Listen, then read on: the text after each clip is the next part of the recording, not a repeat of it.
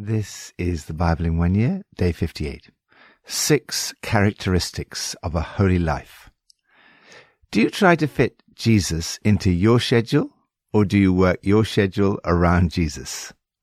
God cannot fit into our plans. We must fit into his, writes Eugene Peterson. We can't use God. God is not a tool or appliance or credit card. Holy is the word that sets God apart and above our attempts to enlist him in our wish fulfillment fantasies or our utopian schemes for making our mark in the world.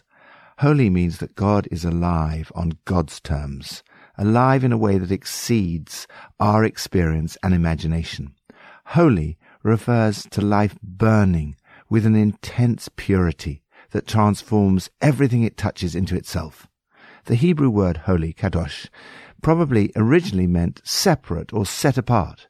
It came to be used to describe the otherness of God and how his character and nature are so much greater and more wonderful than any other personal thing. For something else to be holy simply means for it to be dedicated to God. You are holy to the extent that your life is devoted to Him and your actions reflect His character. Holiness and wholeness are closely related, and God wants the whole of your life. Psalm 27 The Lord is my light and my salvation. Whom shall I fear? The Lord is the stronghold of my life. Of whom shall I be afraid? When the wicked advance against me to devour me, it is my enemies and my foes who will stumble and fall. Though an army besiege me, my heart will not fear. Though war break out against me, even then I will be confident. One thing I ask from the Lord, this only do I seek, that I may dwell in the house of the Lord all the days of my life, to gaze on the beauty of the Lord and to seek him in his temple. For in the day of trouble he will keep me safe in his dwelling. He will hide me in the shelter of his sacred tent and set me high upon a rock.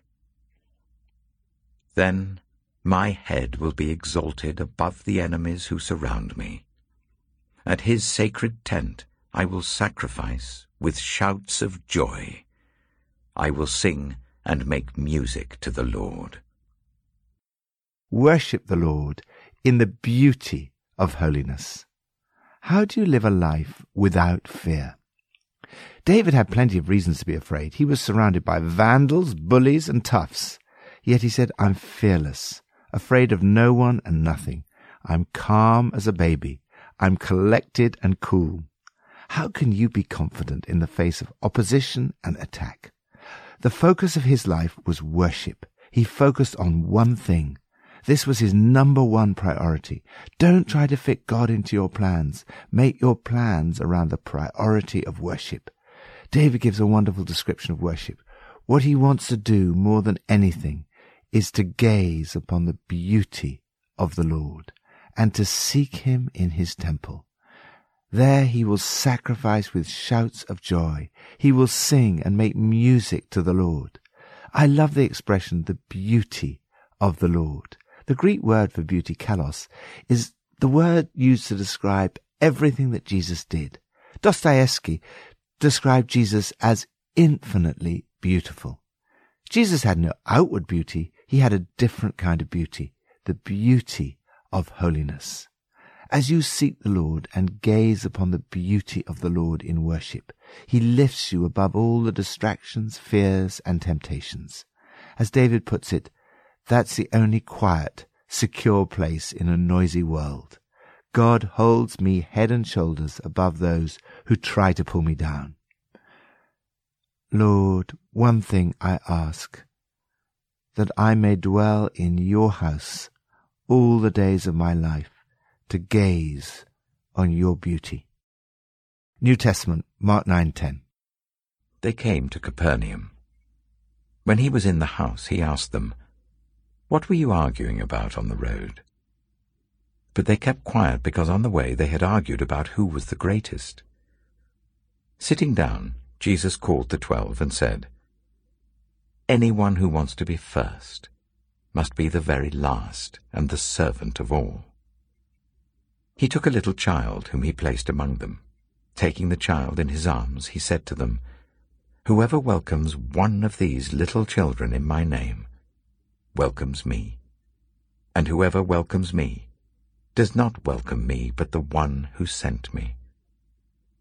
Teacher, said John, we saw someone driving out demons in your name, and we told him to stop because he was not one of us. Do not stop him, Jesus said, for no one who does a miracle in my name can in the next moment say anything bad about me. For whoever is not against us is for us. Truly I tell you, anyone who gives you a cup of water in my name, because you belong to the Messiah, will certainly not lose their reward. If anyone causes one of these little ones, those who believe in me, to stumble, it would be better for them if a large millstone were hung around their neck and they were thrown into the sea. If your hand causes you to stumble, cut it off. It's better for you to enter life maimed than with two hands to go into hell, where the fire never goes out. And if your foot causes you to stumble, cut it off. It's better for you to enter life crippled than to have two feet and be thrown into hell. And if your eye causes you to stumble, pluck it out. It's better for you to enter the kingdom of God with one eye than to have two eyes and be thrown into hell, where the worms that eat them do not die, and the fire is not quenched. Everyone will be salted with fire. Salt is good. But if it loses its saltiness, how can you make it salty again? Have salt among yourselves and be at peace with each other. Mark chapter 10 Jesus then left that place and went into the region of Judea and across the Jordan. Again crowds of people came to him, and as was his custom he taught them. Some Pharisees came and tested him by asking, Is it lawful for a man to divorce his wife. What did Moses command you? he replied. They said, Moses permitted a man to write a certificate of divorce and send her away. It was because your hearts were hard that Moses wrote you this law, Jesus replied. But at the beginning of creation, God made them male and female. For this reason a man will leave his father and mother and be united to his wife, and the two will become one flesh. So they are no longer two, but one flesh. Therefore what God has joined together, let no one separate. When they were in the house again, the disciples asked Jesus about this. He answered, Anyone who divorces his wife and marries another woman commits adultery against her. And if she divorces her husband and marries another man, she commits adultery. Serve the Lord in a life of holiness. What should our attitude be to other Christian ministries and other Christian churches? Divisions among followers of Jesus started very early on. The disciples started arguing about who was the greatest. In this context, Jesus speaks to them about the characteristics of a life of holiness. First, humility. Jesus tells them not to compete to be number one. It's always a temptation to compare. Envy and rivalry are great dangers. Jesus says, if you're going to compete, it should be to get the last place. If anyone wants to be first, they must be the very last and the servant of all. Leaders are called to humble service. Second, love. He took a little child, whom he placed among them.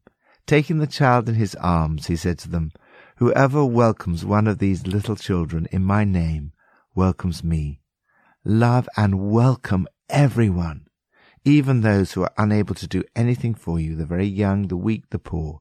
In doing so, you are loving and welcoming Jesus. Third, tolerance. Jesus tells the disciples not to dismiss or judge others who do things in Jesus' name just because they're not part of your group or do things in a different manner to how you do them. It's a mistake to dismiss other Christians, other denominations, or other organizations because they're not one of us. Fourth, discipline. We sometimes tolerate sin in our own lives, but are intolerant towards other people's sin. Jesus teaches us to be tolerant towards others, but intolerant about sin in our own lives. Of course, Jesus is not speaking about literal maiming. Rather, he uses figurative language about what we do with our hands, places we go with our feet, and what we look at with our eyes. Be disciplined, uncompromising, and radical about sin. It's often sin that leads to division. Jesus calls us to be ruthless about living a life of holiness. Fifth, peace. Jesus tells them not to argue, but to be at peace. Jesus longed for his disciples to get along with one another, to stop arguing, and be at peace with each other. Later he prayed that we may be one in order that the world would believe. Sixth, faithfulness. Jesus calls us to faithfulness in marriage. He points out that Moses' permission of divorce was a concession and not a command. God's intention for marriage is lifelong faithfulness. Husband and wife are so closely united that they become one flesh. They're no longer two, but one flesh. This is the origin of the wonderful words in the marriage service, which follow the joining of hands and the exchange of vows. Therefore, what God has joined together, let no one separate. Lord, help me, through the power of your Holy Spirit, to live a holy life and to develop the characteristics of humility, love, tolerance, discipline, peace, and faithfulness.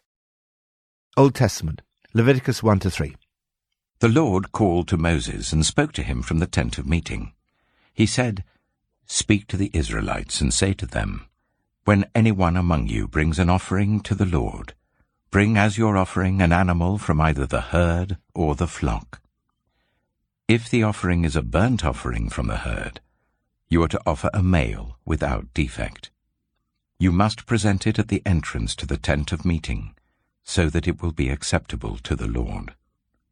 You are to lay your hand on the head of the burnt offering, and it will be accepted on your behalf to make atonement for you. You are to slaughter the young bull before the Lord, and then Aaron's sons, the priests, shall bring the blood and splash it against the sides of the altar at the entrance to the tent of meeting.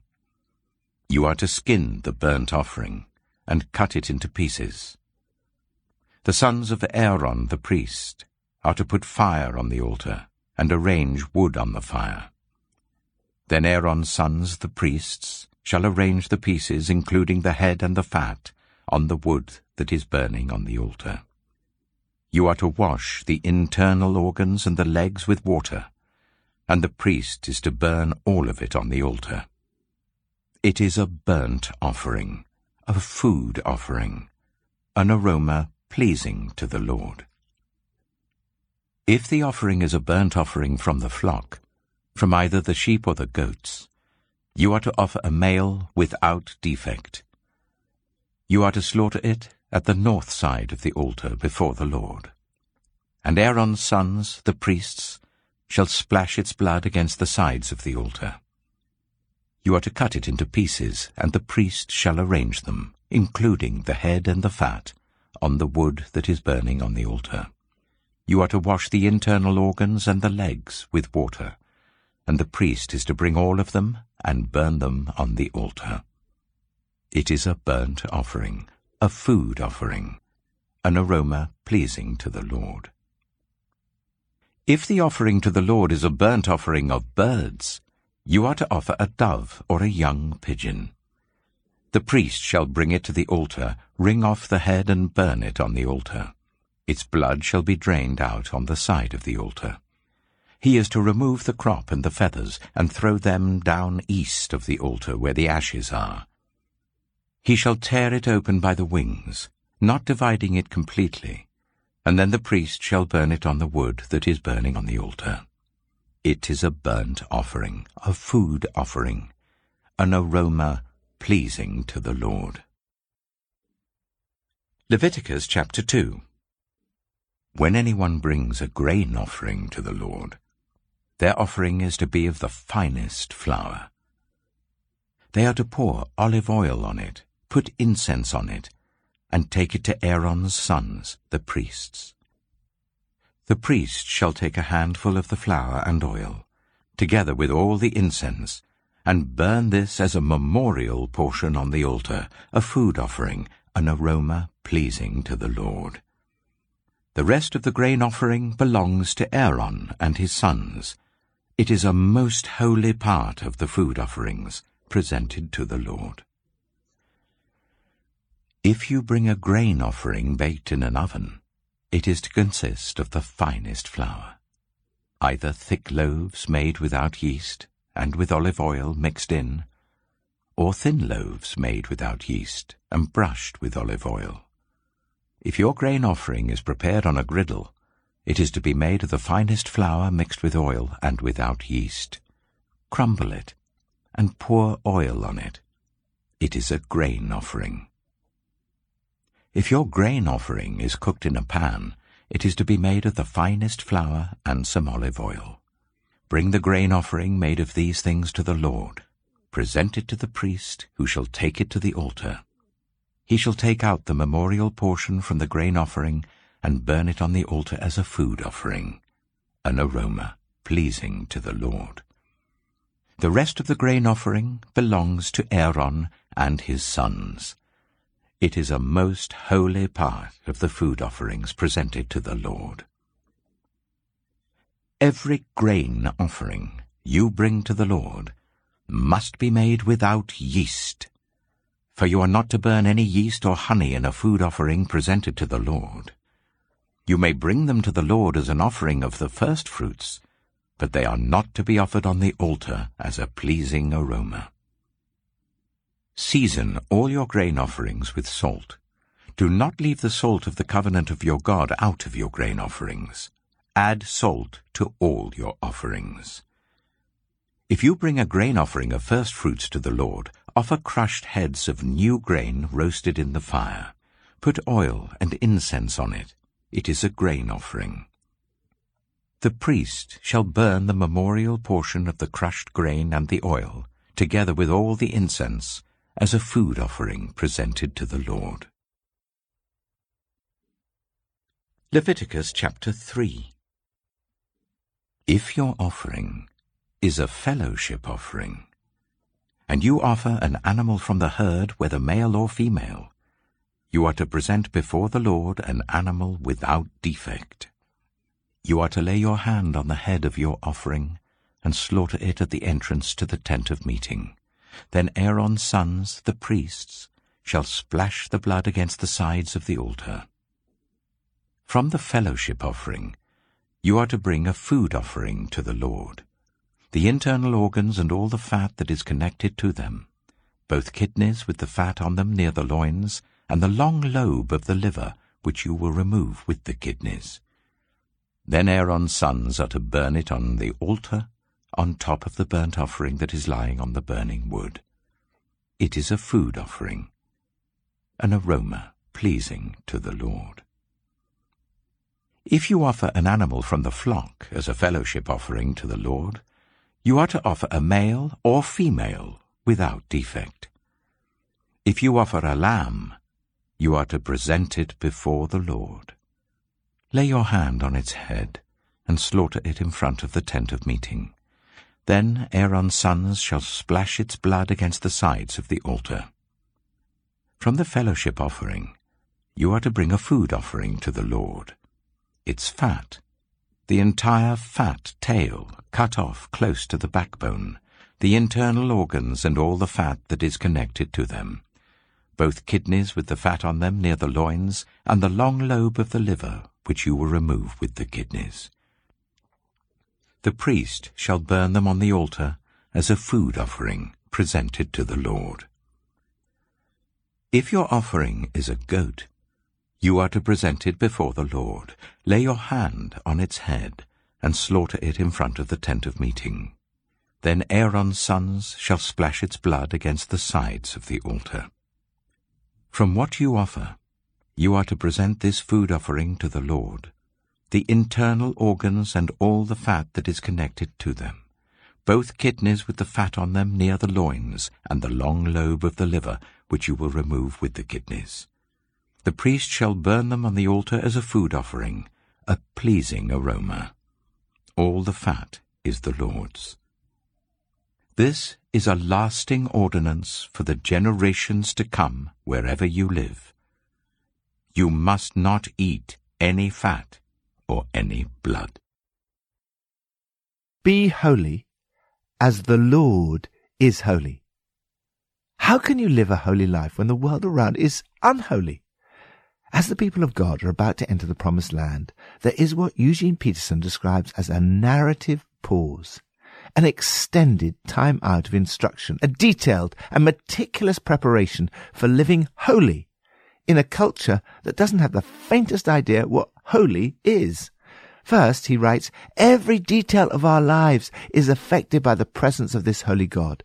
You're called to holiness in every aspect of your day to day life. Second, he continues, God provides a way, the sacrifices and feasts and Sabbaths, to bring everything in and about us into his holy presence, transformed in the fiery blaze of the holy.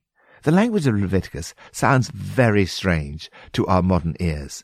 The law required that the sacrifice be perfect without defect. Through the sacrifice, atonement was made, symbolically, through the laying on of hands on the head of the bulls, goats, and lambs. The sin passed to a substitute who would be sacrificed on behalf of human beings. The blood of the sacrifice was extremely important. All this can only be understood fully in the light of the New Testament. The writer of Hebrews tells us that without the shedding of blood, there's no forgiveness. He tells us that the law is a copy and a shadow. In other words, this is just a foreshadowing and a picture of something far greater and more wonderful. He writes, the law is only a shadow of the good things that are coming, not the realities themselves. It's impossible for the blood of bulls and goats to take away sins. All this was leading up to the sacrifice of the body of Jesus Christ once for all. By one sacrifice, he has made perfect forever those who are being made holy. We receive total forgiveness. Sacrifice for sin is no longer necessary. So, the New Testament tells us none of these sacrifices are needed anymore.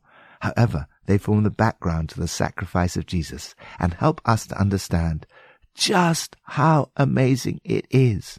Holiness starts by putting your faith in what Jesus has done for you and asking His Holy Spirit to come into your life to help you to begin to live a holy life in gratitude for all that God has done for you by the sacrifice of Jesus on your behalf.